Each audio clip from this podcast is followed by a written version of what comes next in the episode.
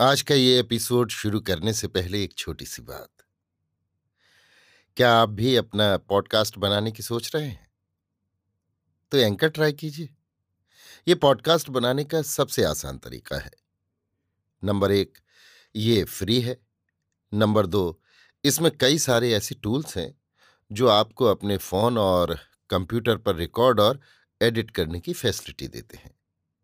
Number तीन आप अपने पॉडकास्ट को डिस्ट्रीब्यूट भी कर सकते हैं, जिससे इसे स्पॉटिफाई और दूसरे प्लेटफॉर्म पर सुना जा सके।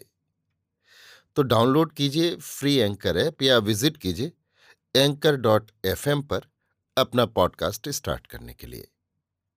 ये तो थी एक छोटी सी जानकारी, और अब शुरू करते हैं एपिसोड का सिलसिला। तो आज के एपिसोड में लीजिए सुनिए।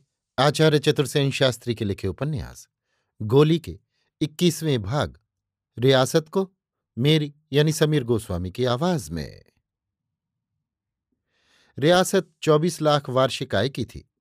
ग्यारह तोपों की सलामी और महाराजा धीराज को राजा का खिताब था। पूरे लवाजमे के साथ महाराज का नाम दो लाइनों में समाता था, परंतु जब मैं उनके पाँच अक्षर का नाम ही आपको नहीं बता रही हूँ तब उन लंबी और निरर्थक उपाधियों के वर्णन से ही क्या प्रयोजन सिद्ध हो सकता है? अंग्रेज़ बहादुर की यही करामात थी। राजा रईस बड़ी बड़ी दावतें देते बड़े बड़े चंदे देते और बदले में दो तीन अस्त व्यस्त अंग्रेज़ी शब्दों के पुछल्ले उनके नाम के आगे पीछे लग जाते थे। इन पुछल्लों को अपने नाम के आगे पीछे लगाने में ये राजा रईस उसी प्रकार खुश होते थे, जिस प्रकार अपने कपड़ों में हीरे मोती टाँक कर खुश होते थे। पर कुछ लाभ न इनसे था न उनसे। हास्यास्पद वे उनसे भी होते थे और इनसे भी, क्योंकि अंग्रेज़ जब चाहते उनके कान खींच सकते थे। उनकी स्थिति अंग्रेज़ों के पालतू कुत्तों से अधिक अच्छी न थी, क्योंकि उनकी सभी शान शौकत, सारा ठाट बाट, सब कुछ सरकार अंग्रेज़ बहादुर की कृपाकोर पर निर्भर था।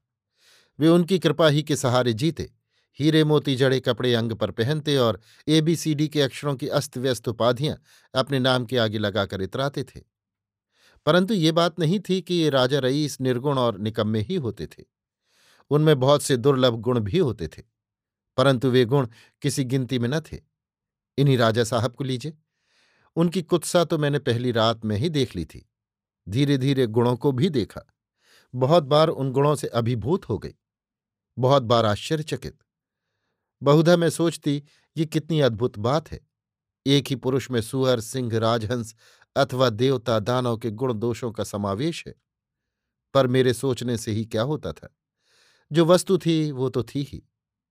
यों रियासत थी दूसरे दर्जे की, पर उसकी प्रतिष्ठा बहुत थी। घराना पुराना था। राजपूतों की खरी जाति थी। कभी यहाँ के पुरखों ने बड़ी बड़ी लड़ाइयाँ की थीं। वीरता के लिए ये घराना इतिहास प्रसिद्ध था। आज तो वीरता का नाम भी शेष न था।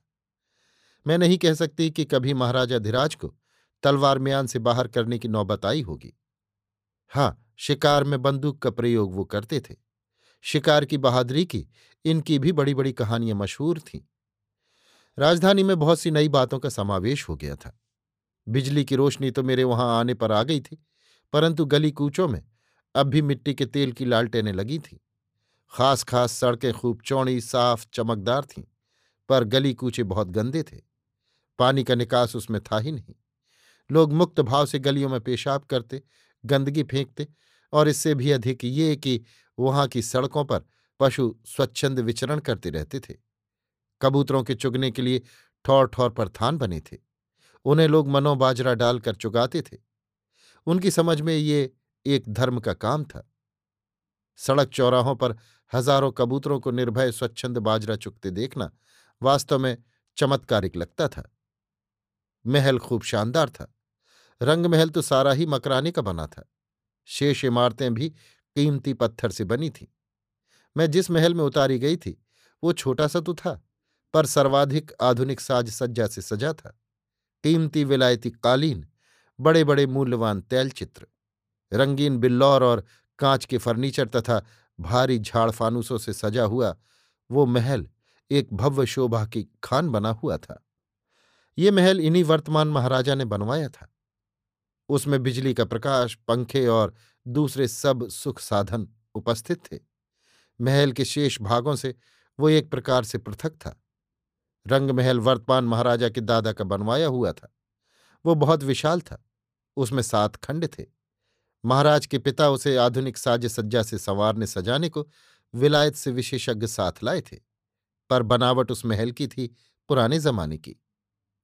कमरे अंधेरे, खिड़की रोशनदान से रहित और अनावश्यक रूप से बड़े तथा शानदार। बड़े बड़े चौक बड़े बड़े दालान बड़े बड़े महाराव सर्वत्र थे। रंग महल वास्तव में प्राचीन राजशाही की एक यादगार था। उसके सात खंडों में लगभग सौ से ऊपर कमरे थे। जो सभी आदमियों से भरे रहते थे। महल का सबसे शानदार कमरा दरबार हाल था। वो सबसे बड़ा था। साल के तीन सौ पैंसठ दिन वो खाली पड़ा रहता था। जब लाट साहब रियासत में आते या नए राजा की गद्दी नशीनी होती, तभी वो सजाया जाता था। यों दशहरे की नज़र भेंट भी हाल में ली जाती थी। उसके लिए कालीन, फर्श, कुर्सी, कोच सब पृथक थे। दशहरे का जलसा ठाट का होता था। महाराजा बैठते थे जरी की पोशाक पहनकर, हीरे मोतियों से सजकर, चांदी के तख्त पर, और खवास लोग उन पर चंवर ढालते थे, भाट चारण विरद बखानते थे, सरकारी सेवक, कर्मचारी और प्रजावर्ग नज़र भेंट चढ़ाते थे। महाराजा सबको सिरोपा व इनाम इकराम देते थे गाजे बाजे होते थे, रंडी भाड़ आते थे, गवैये और कलावंत बुलाए जाते थे। सबके नाच मुजरों की धूम रहती थी, फिर सवारी निकलती थी हाथी सजाए जाते थे। तोपें छूटती थीं, भैंसे कटते थे, देवी की पूजा होती थी। रात भर शराब के दौर चलते थे। दशहरे का त्यौहार वास्तव में एक खास जातीय उत्सव होता था, जिसमें रियासत के छोटे बड़े सभी दिल से भाग लेते थे। महाराज राजकाज में बहुत दखल नहीं दे पाते थे। सब काम राज्य के दीवान करते थे। दीवान उस समय एक मद्रासी सज्जन थे, जिन्हें सरकार बर्तानिया ने अपने यहाँ से भेजा था। रेजिडेंट साहब बहादुर ने रियासत की फिजूल खर्ची और इंतज़ाम का खलीता बड़े लाट को भेजा था। उन्होंने जाँच का हुक्म एजीजी को दिया था। एजीजी ने फलतः ये नया दीवान भेजा था। बूढ़े आदमी थे। नाम के लिए हिंदुस्तानी, पर काम में सब तरफ़ अंग्रेज़। रियासत का प्रबंध उन्होंने कड़े हाथों से किया था। महाराजा धीराज तक उनसे भय खाते थे और उनके कृपा कटाक्ष की सदा कामना किया करते थे। वैसे दीवान साहब बड़े हसमुख थे, पर मिलनसार बिल्कुल न थे। केवल काम सिर लोगों से मिलते और काम की ही बातें करते थे। अंग्रेज़ सरकार उनसे खुश थी। उनके हाथों में रियासत एक प्रकार से अंग्रेज़ी हुकूमत में ही थी। महाराज को नियत राशि जेब खर्च को मिलती थी। उनकी रानियों पर दीवान बहुधा चश्मपोशी करते थे और उन्हें वो उनका व्यक्तिगत मामला मानते थे। जब तक उनके रियासती इंतज़ाम में खलल न पड़े वो महाराज के कामों में दखल नहीं देते थे। इस प्रकार राजा और दीवान में कौन स्वामी था, कौन अधीन, इसका पता ही नहीं लगता था। महाराजा धीराज भी इन बातों से खुश थे।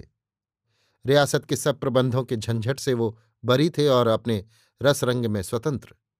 उनके रंग महल की रंगीनियों में कोई बाधा न आती थी। केवल इसी बार रेजिडेंट और दीवान को दखल देना पड़ा था। यदि वे ऐसा न करते तो दाता ज़रूर ही खून खराबा करते। कुंवरी ने भी इस अवसर पर असीम साहस का प्रदर्शन किया था। वो पर्दे की पुरानी परंपरा और रंग महल की मर्यादा का उल्लंघन करके बिना अन्नदाता की आज्ञा अनुमति के रेजिडेंट के बंगले पर जा धमकी थी। पर ये उन्हीं के साहस का परिणाम था कि मामला सुलझ गया। जनाब रेजिडेंट साहब बहादुर को उन्होंने सुहागरात की सारी घटना ज्यों की त्यों सुना दी थी। महाराज ने स्वीकार किया था कि नशे की झोंक में ये गलती हो गई। पर कुंवरी ने गढ़ी वाला किस्सा भी उन्हें सुना दिया। न जाने कहाँ से, कैसे, उन्हें सब बातों का राय रत्ती भेद लग गया था। जब सब बातें सुनाकर कुंवरी ने जनाब रेजिडेंट साहब बहादुर से अपील की कि कोई पत्नी अपने सुहागरात के दिन अपने पति का ये आचरण कैसे सहन कर सकती है, तब साहब ने कुंवरी का समर्थन किया। साहब की मेम साहिबा ने भी कुंवरी का पक्ष लिया और जब कुंवरी ने यह दरख्वास्त की कि मैं केवल इतना ही चाहती हूँ कि महाराज मेरी मर्ज़ी के विपरीत मेरे निकट न आने पाए। तब रेजिडेंट साहब बहादुर ने उन्हें सहायता का वचन दिया और राजा से भी लिखवा लिया। इतना ही नहीं, उन्होंने एजीजी और वायसराय को भी बहुत सख्त नोट लिखा और इस बात पर भी ज़ोर दिया कि चंपा को रंगमहल से हटा दिया जाए। पर जब कुंवरी की कैफियत तलब की गई, तब उन्होंने साफ़ कह दिया कि चंपा के विरुद्ध उन्हें कुछ भी शिकायत नहीं है। अब राजधानी में घर घर कुंवरी के साहस और मेरे साथ राजा के संबंध की चर्चा हो रही थी। अभी आप सुन रहे थे आचार्य चतुर्सेन शास्त्री के लिखे उपन्यास, गोली के इक्कीसवें भाग, रियासत को मेरी यानी समीर गोस्वामी की आवाज़ में।